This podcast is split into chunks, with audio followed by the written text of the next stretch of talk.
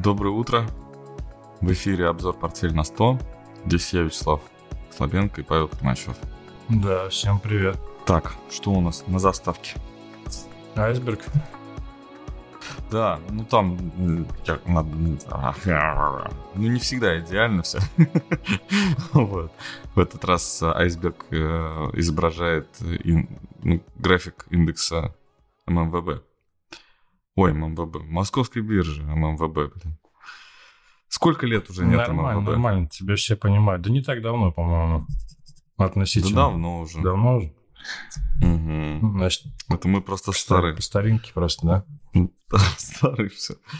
Ах, да. И этот график пусть идет вниз, но само по себе вообще торговое пространство, по-моему, в Российской Федерации что-то тонет и тонет. Торгов, наверное, все меньше и меньше, Как там вот неделя закончилась? Мы вот в пятницу поговорили, да, все вроде бы там объявили, все присоединили. В НАТО не вступила Украина и не вступит в ближайшее время, да? На самом деле риторика такая, что 10 лет уже нет ММВБ, нам подсказывает. Да, я читаю тоже. Что не будет участвовать НАТО в плане реальных боев, ну, в реальном конфликте. То есть там как-то втихую помогать будет, ну, а в открытую помогает. Ну, вот в открытую они боятся прямых ударов, видимо, каких-то, я имею в виду, с стороны Российской Федерации, что если они объявят, то как бы любая страна, входящая в НАТО, может тут оказаться под ударом. В том числе и пограничные страны с Украиной. Полностью, конечно, Европа сейчас абсолютно не готова к такому конфликту. И, собственно, мы говорили об этом и не раз. Поддерживать там никто не будет. Те манифестации, которые у них были, там, это вообще там, ни о чем по сравнению с тем, что может случиться, если они все-таки объявят прямой конфликт. Так, у нас из новостей, которые вот прям вот очень хочется обсудить, на самом деле, ну, экономическая, да, у нас экономическая сторона всегда вот этого конфликта всего, да и не только конфликт вообще жизни, экономическая, особенно финансовая, да, интересует. И вот Ирану разморозили, наконец-то, собираются разморозить, да, наконец-то, средства, которые были заморожены в связи с тем, что, ну, в связи с, как вот, санкциями против иранского атома, атомной энергии и возможного появления ядерного оружия в Иране. Разморозили, и всегда, я никогда не интересовался, да, сколько там денег-то. И они сказали про 7 миллиардов долларов. Что-то ни о чем, по-моему, да. Да, причем Украине, как бы вот нам говорят сегодня с утра, да и вчера вечером, по-моему, говорили о том, что порядка 1,5 миллиарда в месяц собираются они выделять на конфликт. Это очень большие деньги. Но при условии того, что экономика не работает совсем, это поддержание госаппарата, на самом деле. Ну, не более. Да, поэтому нужно еще... И вот эта вот подпитка там, Соединенными Штатами там, украинской власти вот таким образом, да, не более существенная, да, не вступление в НАТО, не существенная, не более существенная поддержка.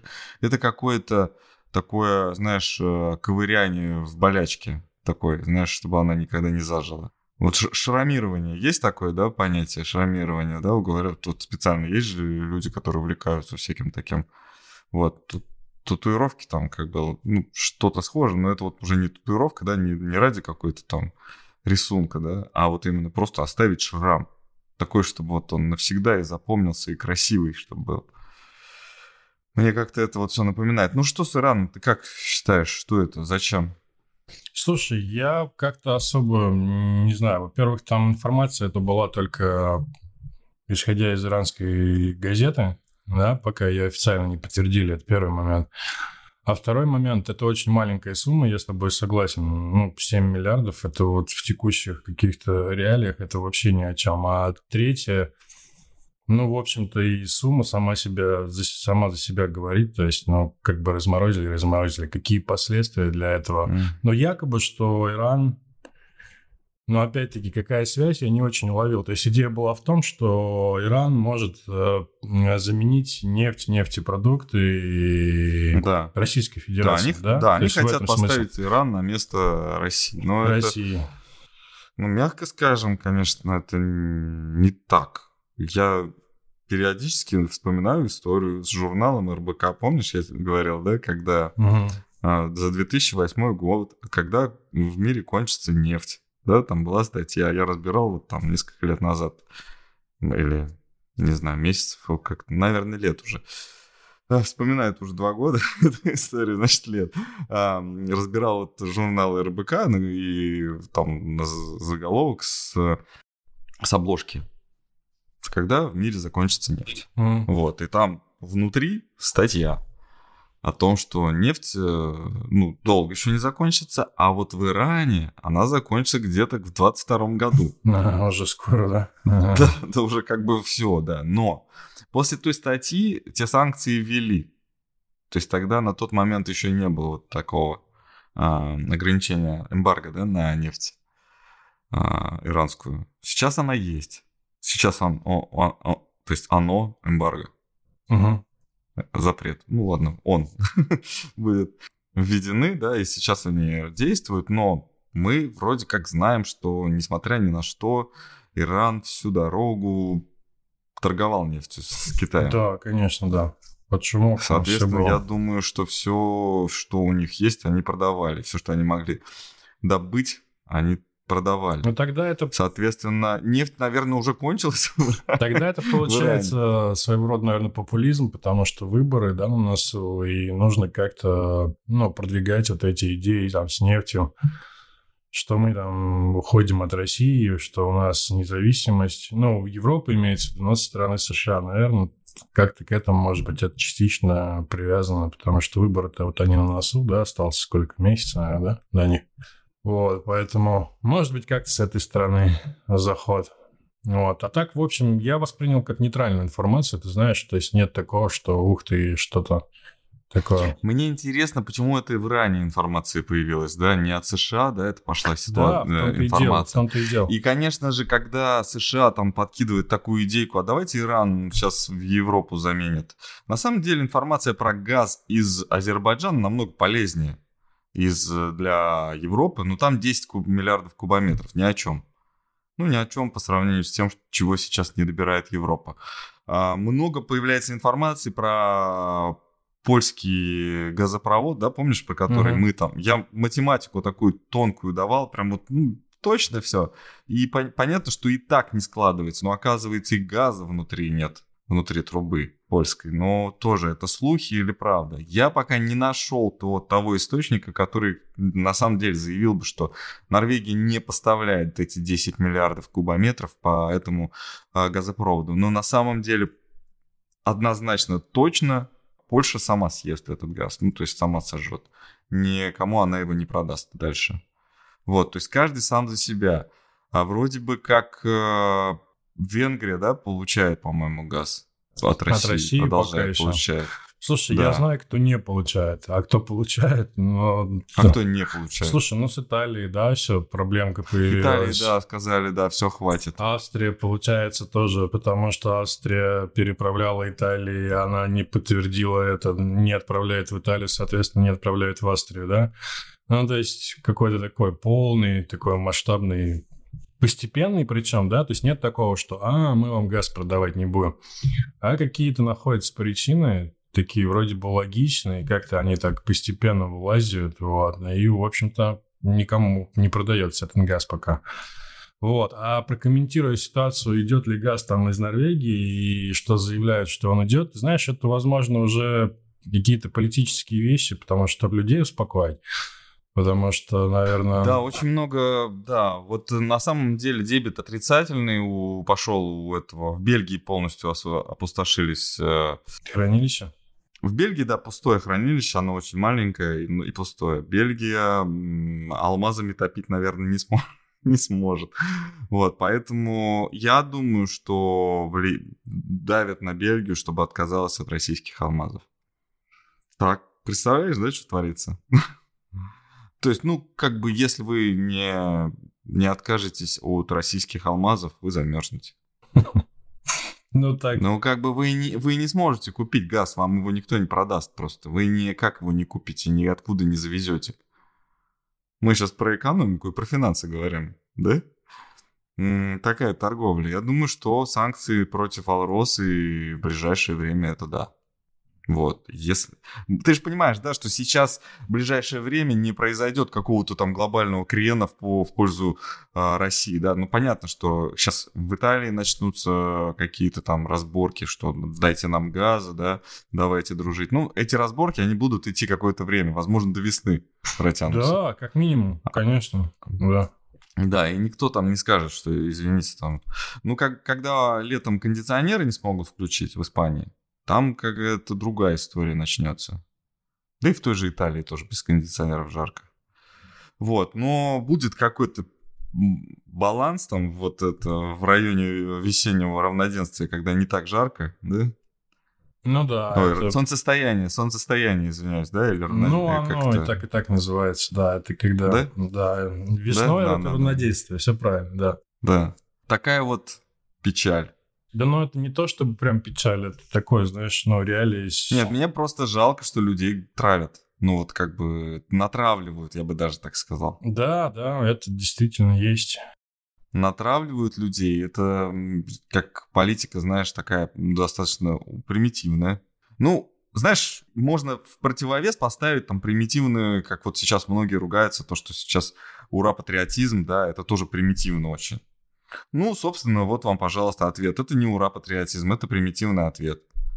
И никто этим не гнушается. Я к тому, что не надо думать, что кто-то там из противников умнее, чем другого. То есть они примерно одинаковые. Если бы кто-то был сильно умнее, то он бы победил сразу, заранее. И конфликта бы не случилось. У нас про Байдена, да, много новостей. Под подозрением, да. Его исследовать хотят очень сильно. Обследовать, точнее. Сначала я прочитал про медика, который был во время президентства личным врачом Трампа и Обамы. Я так понял, что сейчас он не личный медик, не личный врач президента Соединенных Штатов. Ну, как-то так, свои 5 копеек-то внес в этот... Прокомментировал. Да, сказал, что когнитивные способности президента Соединенных Штатов под большим вопросом. То есть он ведет себя по... Ну, как с медицинской точки зрения неадекватно. Да, да, там несколько даже вариантов читал я тоже, но, правда, российские, не зарубежные, а российские врачи по тем признакам, которые он подает, там прям перечень. 1, 2, 3, 4, 5, что это может быть. Ну да, ну последний случай, это когда он там покойницу хотел найти в зале. Когда, причем, он знал, что она, то есть, мертва, и, видимо, как-то забыл, да. Ну, видимо, он же старый, у него много друзей умерло, он уже не помнит, кто из них живой, а кто мертвый. Вот, и, собственно, вот такая история. Не знаю, стоит ли тут уделять этому внимание, но как-то вот кажется мне, вот почему-то в связи вот с такой риторикой, как будто бы хотят досрочно прекратить. Да, его. Да, это опять-таки, я думаю, что это политический метод провокации. Но досрочно, есть, да. Есть что-то в этом, досрочно, да. Ну, единственное, вот кому это надо только, ну вот действительно. Ну, хотя, слушай, будет этот же вице-президент, да? То есть... Нет, ты понимаешь, что мега-спасение должно произойти. Вот какой-то кто-то должен спасти вот да, этот мир конечно. От вот этого, да. Тут Папа Римский в 81 году, там его чуть не застрелили, он там...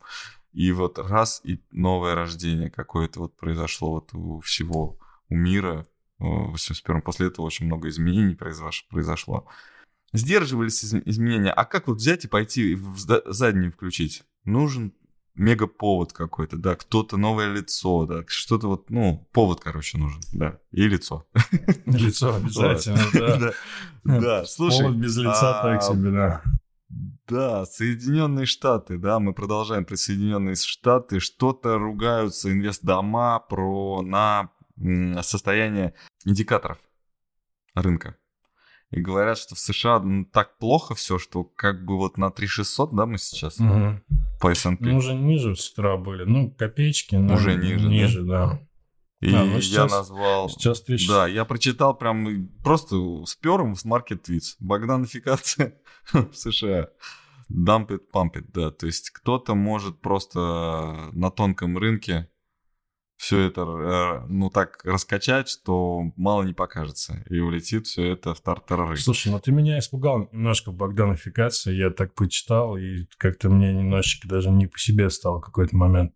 Про Богдана? Да, прочитал. Да, интересный, да, персонаж? Да, причем их два. Два брата было. Но сначала один умер, потом второй. Явно нездоровые мужчины были. А, их нет, да, уже? Этого я не читал. Да. Я думаю, что... Блин, ну... А я думаю, что... Это просто...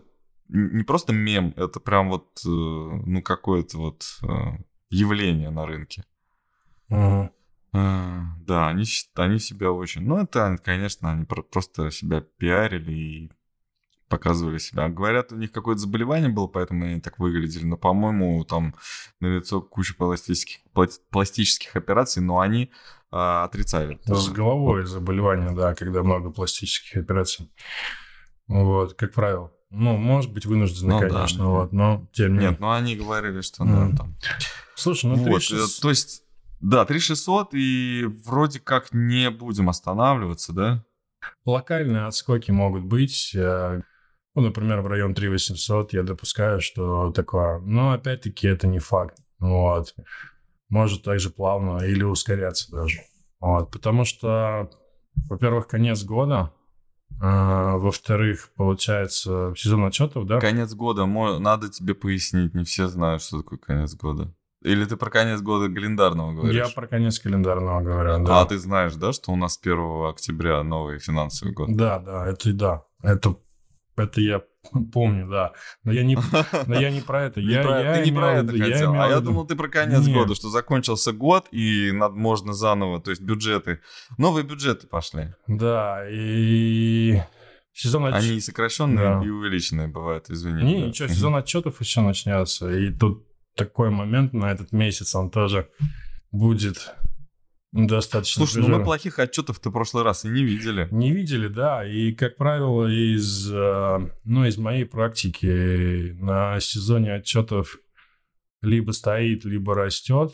Хотя был такой момент, знаешь, когда в 2018 году, когда ставку начали поднимать, в 2018 году S&P валился как раз в октябре.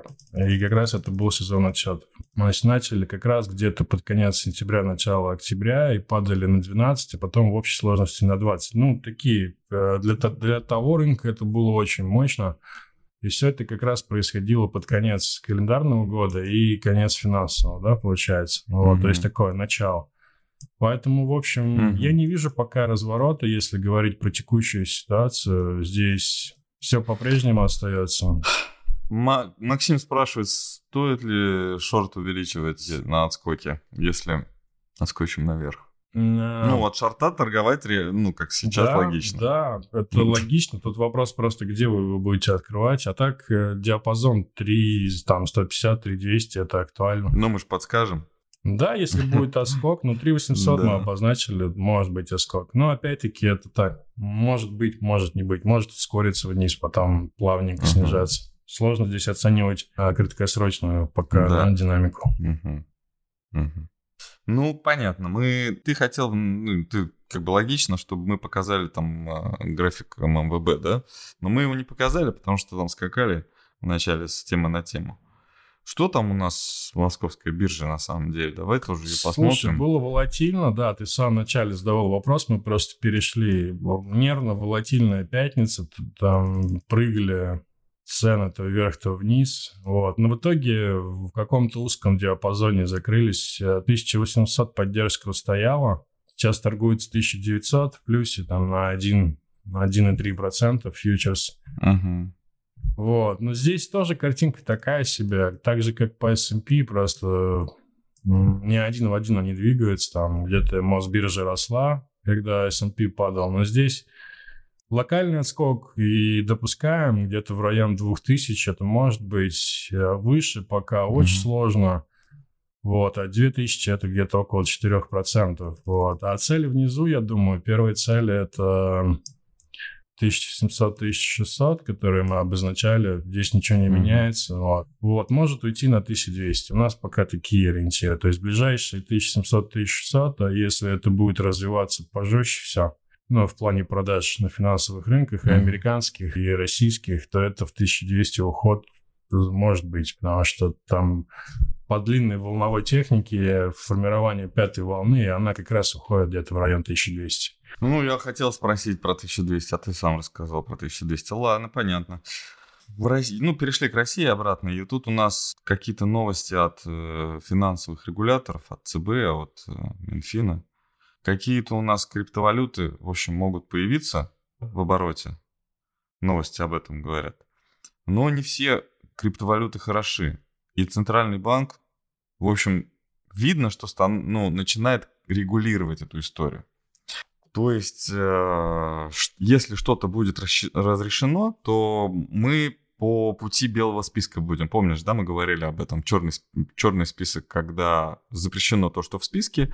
Белый список, разрешено то, что в списке. Здесь будет белый список, скорее всего, все остальное будет запрещено. И там где-то, наверное, будет крипторубль, да, цифровой рубль. Вот, но... Понятное дело, сейчас им никто не пользуется, потому что его фактически не существует. Наверное, он где-то там в тестовом режиме работает, но я не знаю никого, кто бы им мог воспользоваться сейчас.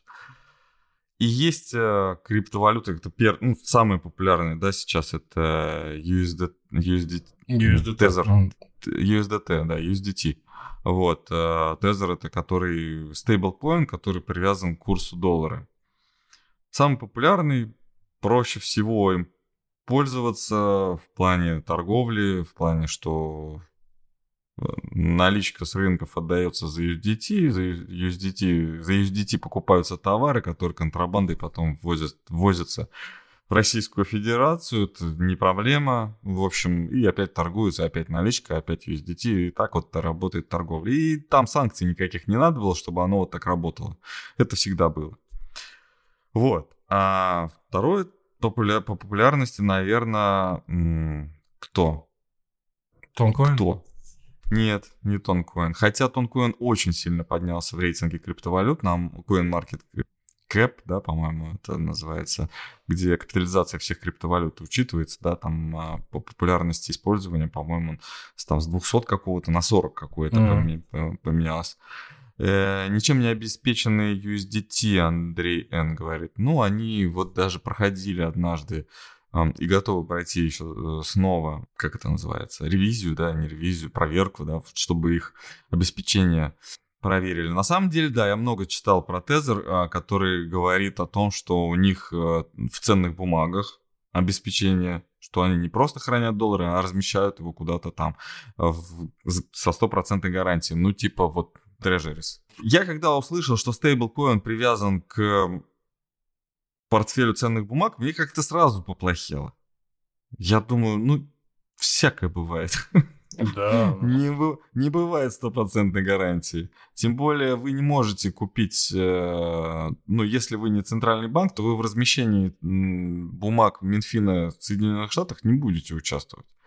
А есть рынок, на котором, собственно, ставка привлечения, то есть ставка купона, она плавающая, потому что регулируется рынком. Цена вверх растет и падает. Сейчас рынок нестабильный. Но, с другой стороны, падение на 3-4% портфеля даже Тезера, например, это не так критично. Но там не только про ценные бумаги Treasuries была речь. И вот это меня, конечно... отталкивает. С другой стороны, альтернативы пока нет. А биткоин у нас летает еще круче. В биткоинах точно нельзя никаких обеспечений хранить. Единственное, конечно, использовать современные методы там, хеджа, например, с помощью тех же опционов. В принципе, да, можно, но опять, это не бесплатно, какие-то потери будут, стопроцентной привязки не может быть. Ну и если честно, то и Tether торгуется к фиатному доллару всегда не один к одному, а там да, вот что-то там есть какая-то большая разница, и, возможно, это как-то отслеживается.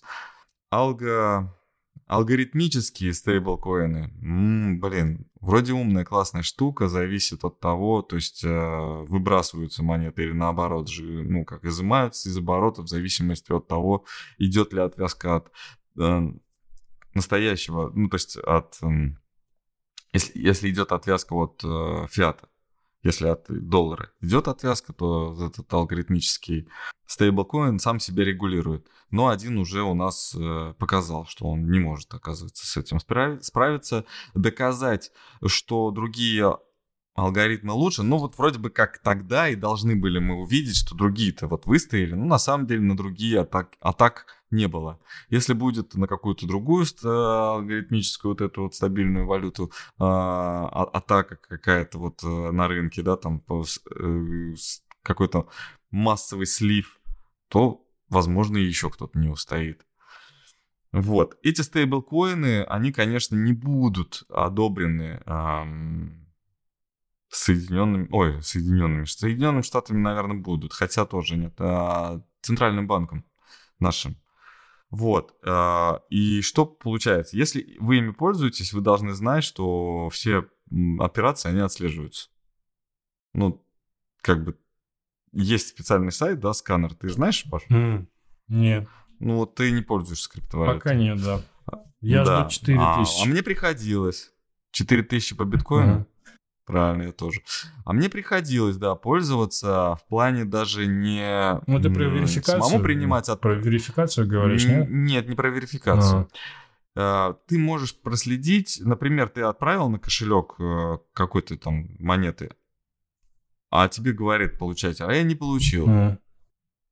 А ты можешь в специальном сайте забить его адрес его кошелька и увидеть все транзакции, в том числе свою. Но...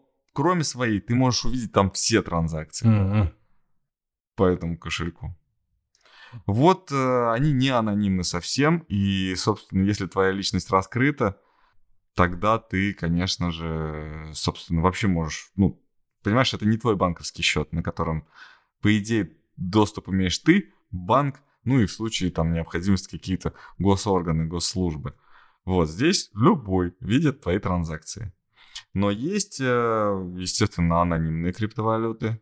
Вот в анонимных, соответственно, есть вот это вот... Слушай, но если перебью тебя... Если способ, да? Можно, да. Если можно посмотреть, как ты говоришь, тогда теряется смысл, да, в принципе, криптовалюта. Она же как бы постепенно... Ну, да? Вот и ты... Если ты считаешь, что смысл криптовалюты в анонимности, то ты не прав. Да.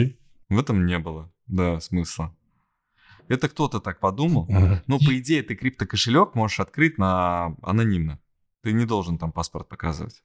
Но если ты связываешь свое существование, свою жизнь, да, с этим криптокошельком как-то, да, то есть ты показываешь кому-то, кто тебя знает лично, ну, кто знает твою личность, что это твой кошелек, и ты этим кошельком пользуешься регулярно, то там можно все прекрасненько отследить. Прикольно. Слушай, интересно. Я этого не знал, например. Да.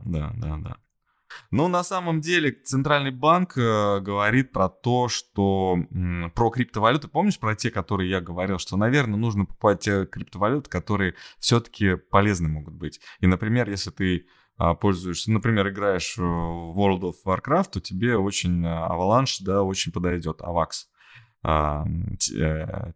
тикер, да, тикер AVAX. Но она не анонимная, но ты можешь в игре, да, переводить друг другу там деньги за какие-то там, например, танки, за оружие там.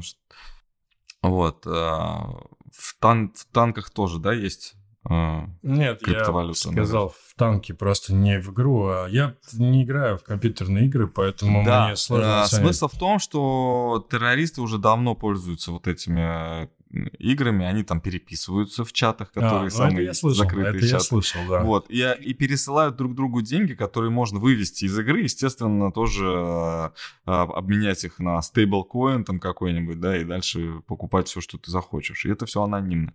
Если ты не раскрываешь свою личность, все достаточно анонимно. Даже в отслеживаемых валютах.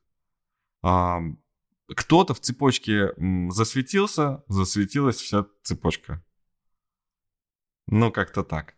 Вот, по-моему, Cardano, да? Или... Monero вот очень такая анонимная. Но в Cardano тоже какой-то, по-моему, вносили... В общем, некоторые сейчас добавляют свои форки, да, так сказать, делают апгрейд своей валюты, чтобы она стала более анонимной, потому что видят, что происходит. Вот что значит запрещены криптовалюты, мы, наверное, скоро узнаем. Вот я к чему хотел это все рассказать. Запрещены криптовалюты, то есть какое-то разрешение поступит. Сначала поступит разрешение, а к нему приписка. Все остальное запрещено и прям по конкретным параметрам. Анонимность, там, неотслеживаемость, без паспорта, да, там, если открывал счет, там еще что-то, еще что-то, еще что-то. Ну, что это значит? Будет ли это выглядеть так же, как запрет на VPN? Ну, которого фактически не существует.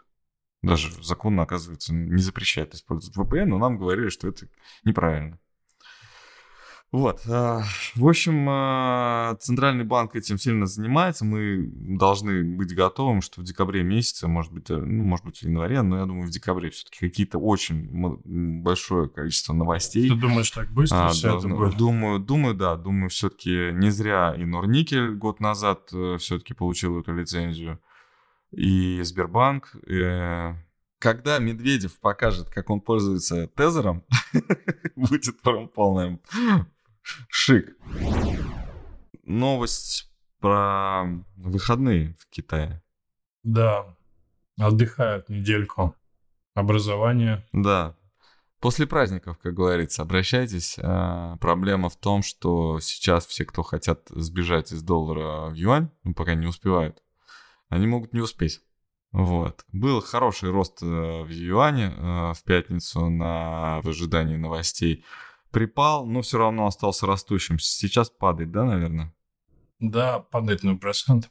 Но это нормально. Эмоции такие были в пятницу, там кошмар. Да. Но доллар отрос. Вот что самое интересное. Ну, отрос-то все логично, просто не ввели санкции против НКЦ, да? Ну, а почему они не ввели? Они могут еще ввести. Просто Соединенные Штаты вот список санкций, да, обнародовали. Дали именно в пятницу. То есть истерика это была на том, что... Ну, как истерика, мы тоже переложились, да? То есть не истерично, а так подстраховаться, мало ли что.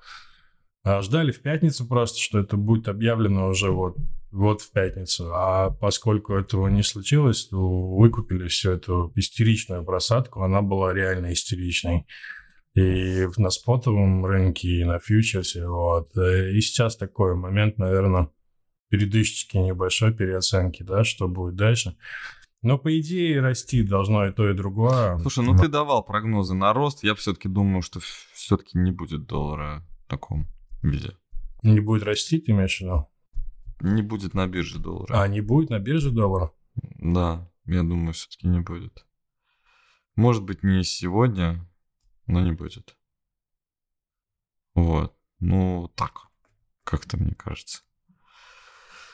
Во-первых, а в последних уже НКЦ может и самостоятельно это все дело закрыть. Я думаю, что Центральный банк не просто так это... Извините, такие паузы, мы как бы тут еще пытаемся осмыслить то, что и говорим. Здесь проблема в том, что Центральному банку не удастся юанифицировать экономику, если будут торги долларом такие. Ты имеешь в виду, что нужно вообще полностью? Да, я думаю, что им нужен кросс-курс, им нужен доллар по 80, но без доллара. Я понял тебя. Ну, слушай, ну сделают, как бы, что тут... Мне почему-то кажется, что идея вот именно в этом, чтобы доллар был дорогой, но через юань. Ну, я понял, да. Ну, в общем-то, эта идея уже озвучивалась. Но... Да, и ты говорил тоже, что кросс-курсы, возможно, будут. Да. Ну, интересно, посмотрим. Это, наверное, следующий такой шаг, да, уже? Ну, как это все будет происходить. Михаил спрашивает, что скажете по поводу того, что ЦБ Китая дал распоряжение банкам продавать доллары и трежерисы выкупать юань? Я не видел эту новость, но думаю, что это логично, и в конце концов Китай, наверное, ожидает...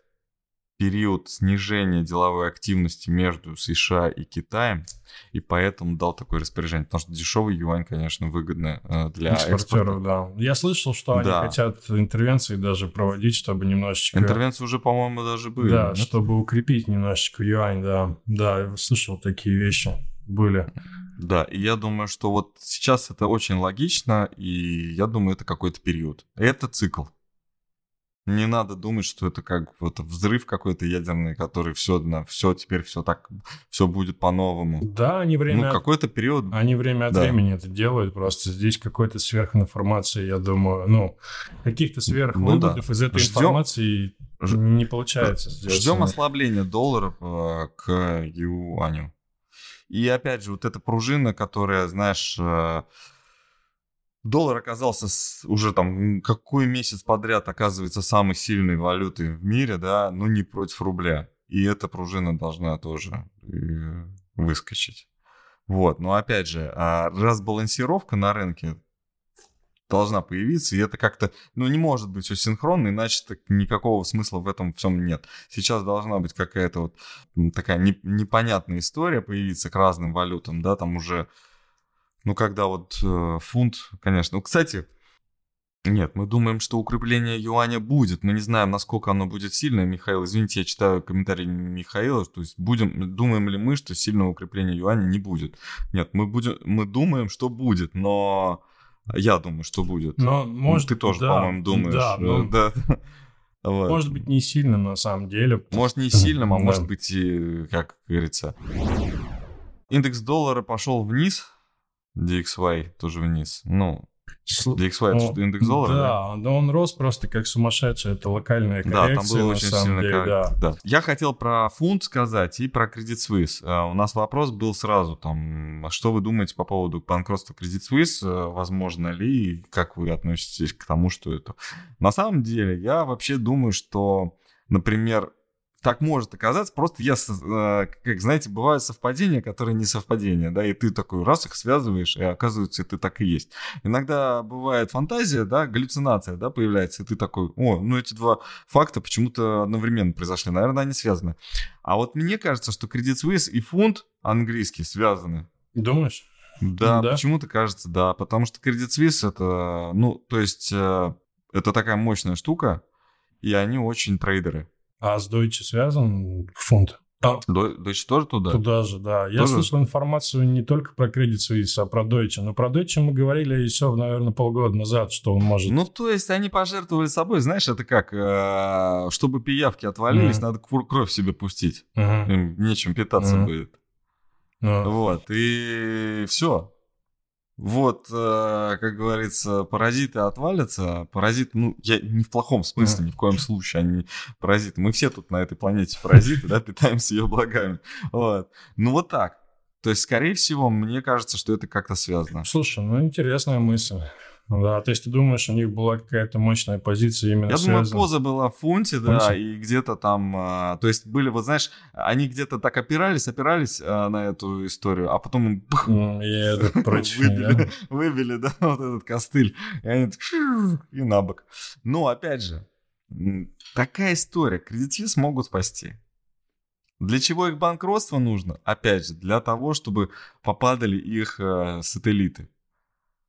Те, кто от них зависит, да, те, кто на их орбите крутится, те, кто питается их деньгами, те, кто ждет от них платежей, возможно, те, кто держит у них, вот сейчас прям придумываю на ходу, те, кто держит у них брокерские счета. Ну вот кто у них держит брокерские счета? Ну, я думаю, что есть значимые структуры. Мы узнаем скоро. Наш ЦБ разработал уже методы расчета иностранных валют. Ну, это было и на прошлой неделе, Михаил. Новость вышла. Методы расчета иностранных валют. Через юань, да? Нет, а есть методы, формулы? Где формулы? Отпечатки. Я тебя просил уточнить по отчетности на прошлой неделе.